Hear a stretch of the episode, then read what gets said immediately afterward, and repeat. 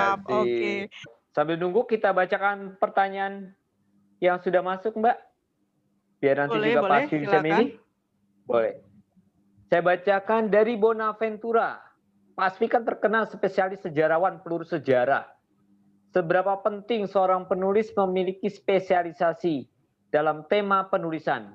Apakah nanti spesialisasi bukan justru akan mengurangi kreativitas dalam berkarya? Terima kasih. Jadi itu Pak tentang spesialisasi apa perlu begitu kan? Seberapa penting dan apakah itu tidak mengurangi kreativitas? Bonaventura. Silakan Pak Asfi. Uh, sangat penting spesialisasi ah. gitu.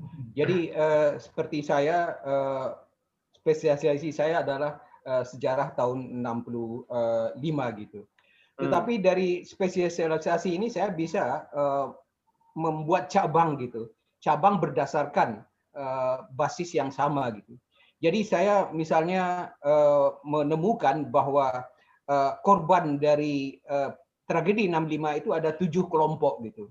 Nah saya bisa, uh, nah kelompok yang pertama itu adalah uh, korban 65 itu adalah enam uh, orang jenderal yang terbunuh. Hmm. Nah yang kedua itu adalah uh, Presiden Soekarno. Presiden Soekarno yang uh, direbut kekuasaannya. Itu yang kedua. Nah, yang uh, ketiga adalah uh, mereka yang berada di luar negeri yang uh, dicabut paspornya, yang kehilangan kewarganegaraannya, kelompok eksil gitu. Nah, hmm. kemudian yang keempat itu adalah orang-orang Tionghoa. Pada masa Orde Baru setelah peristiwa 65, Eh, karena keterkaitan ERT yang dianggap terlibat G30S itu maka dilakukan eh, berbagai kebijakan terhadap orang Tionghoa di eh, Indonesia antara lain harus mengganti nama dan semacamnya. Jadi hmm. saya beranjak lagi kepada aspek Tionghoa tapi yang masih berkaitan dengan 65 dan kemudian korban yang lain dari peristiwa 65 ini adalah mereka yang dibuang ke Pulau Buru mereka yang dibuang ke Pulau Buru ini merupakan suatu uh, cerita tersendiri karena ada 11.000 orang yang selama 10 tahun dari tahun 69 sampai tahun 79 itu harus uh, disiksa dan bekerja di di sana uh, termasuk uh, Pramudia Undertatur yang di sana itu menghasilkan empat romannya yang sangat terkenal itu gitu. Jadi uh, Pulau Buru juga bagian uh, dari uh, apa ya pusat perhatian saya uh, mengenai 65 dan yang terakhir itu adalah anak-anak uh, ataupun keluarga uh, korban gitu. Saya meneliti uh, keluarga korban ini apa dampaknya terhadap uh, korban uh, atau anak atau cucunya gitu. Jadi uh, misalnya saya ketika uh, berada di Belanda itu dan menjadi visiting fellow di sana uh, pada tahun 2015 uh, 2005 itu bertemu dengan seorang eksil, seorang yang uh, tidak bisa pulang uh, yang bernama Francisca Gide. Hmm. Sangat-sangat menarik karena Francisca Gide ini adalah uh, orang uh, perempuan yang uh, ikut di dalam pertempuran di Surabaya itu pada uh, tahun 45 dan Francisca Fangide ini, si perempuan muda ini mewakili Indonesia pada tahun 1947 di dalam Kongres Pemuda di Kalkuta, di India. Hmm. Jadi dia sudah berjuang sejak mudanya gitu. Dan pada tahun 65 dia menjadi anggota DPR GR dan MPRS yang hmm, ketika hmm, meletus meletus G30S dia sedang berada di luar negeri dan oh. tidak berani untuk untuk pulang. Dan dia kemudian itu menetap di Tiongkok itu uh, selama 20 tahun. Oh. Jadi dari tahun 65 sampai tahun 85. Dan tahun 85 dia minta uh, suaka ke Belanda. Jadi dia pindah ke Belanda itu setelah 20 tahun uh, pada tahun 1985. Dan di Belanda lah dia baru berani menelpon anak-anaknya. Ada hmm. beberapa orang yang ditinggalkan di Indonesia 20 tahun yang lalu anak-anak yang harus dipelihara atau diasuh oleh uh, keluarga, oleh tetangga. Uh, dia mengatakan dia tidak berani menelpon pada tahun 65 itu dari Beijing karena takut anaknya itu nanti akan ditangkap oleh yeah, aparat yeah. keamanan. Jadi baru 20 tahun kemudian tiba-tiba si ibu uh, yang uh, ini mungkin sudah menjadi nenek ketika itu hmm. uh, menelpon memberitahu bahwa dia masih hidup gitu. Tentu hal ini sangat uh, mengagetkan hmm. bagi anak-anaknya. Si orang tua ini sudah dianggap hilang gitu, tapi yeah, ternyata yeah, yeah. Uh, masih hidup. Francisca Van Gide yang pejuang itu ternyata masih hidup gitu.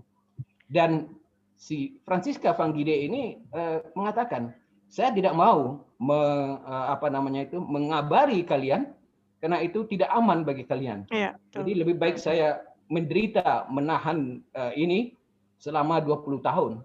Dan itu yang ditanyakan oleh uh, sang cucu uh, kepada si neneknya ini. Sang cucunya ini uh, kemudian menjadi uh, aktor yang terkemuka, uh, aktor film yang terkemuka di Indonesia yang hmm. bernama uh, Reza Rahadian. Oh, ya ya ya. ya. Pak langsung pada oh semuanya. Saya saya tuh ikut merinding dengan apa yang Pak uh, Pak, Pak Asfi sampaikan. Nampaknya Pak, Has, Pak Asfi ini begitu terharu ya dengan orang-orang atau korban yang ditemui. Saya pengen nanya lagi, tapi masih cukup banyak. Saya kayaknya juga nggak boleh rebutan dengan para peserta yang udah ada.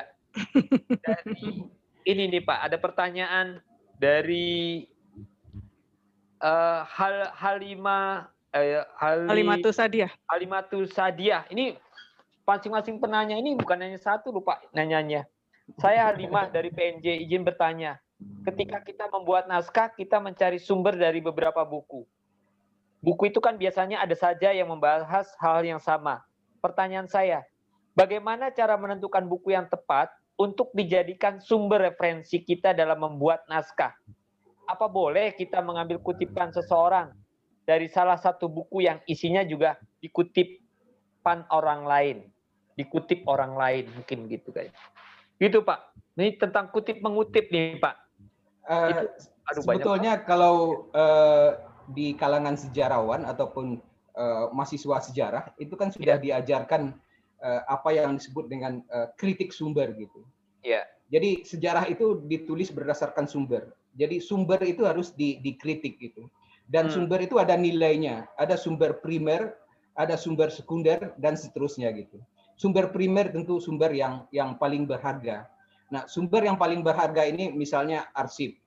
Uh, arsip itu uh, dianggap sumber uh, primer gitu. Uh, sejarah lisan pun juga bisa menjadi sumber primer kalau itu menjadi satu-satunya ya uh, apa namanya uh, pilihan gitu. Jadi ada nilai-nilai uh, apa namanya itu orang-orang uh, yang kita uh, wawancarai itu gitu misalnya apakah uh, orang yang Eh, kredibilitasnya tinggi gitu atau orang yang yang suka juga seorang politikus yang uh, ngomongnya bisa berubah-ubah gitu. Tentu ini akan uh, menjadi uh, apa namanya itu menjadi uh, pertimbangan untuk uh, memilih uh, sumber itu.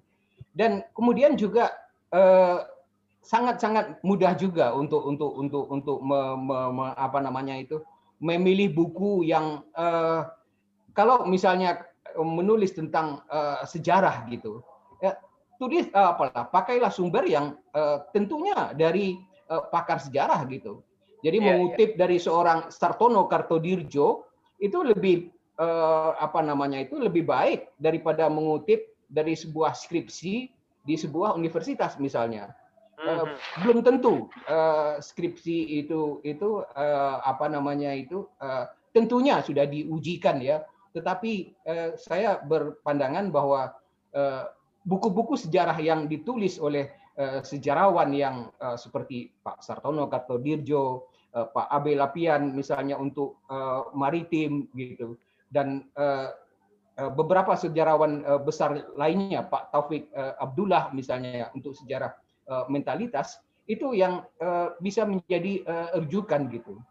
Jadi saya selalu ketika uh, menerima skripsi dari mahasiswa misalnya Wikipedia itu tidak bisa gitu Wikipedia itu boleh dibaca gitu tetapi jangan itu dianggap sebagai uh, rujukan dibaca untuk menambah uh, pengetahuan tapi harus dicek uh, lagi karena semua orang bisa menulis di Wikipedia misalnya gitu nah Okay. Ada sumber-sumber di internet dan itu hmm. bisa diberikan kategorisasi gitu. Ada sumber seperti uh, historia.id misalnya. Itu diasuh yeah. oleh para sejarawan yang bisa diandalkan gitu, sejarawan muda dan uh, bisa dikutip dari situ gitu. Jadi hmm. jangan asal mengutip uh, ada linknya di internet uh, itu sudah bisa menjadi apa namanya dimasukkan ke dalam uh, buku. Itu akan mengurangi lagi kualitas uh, buku tersebut gitu.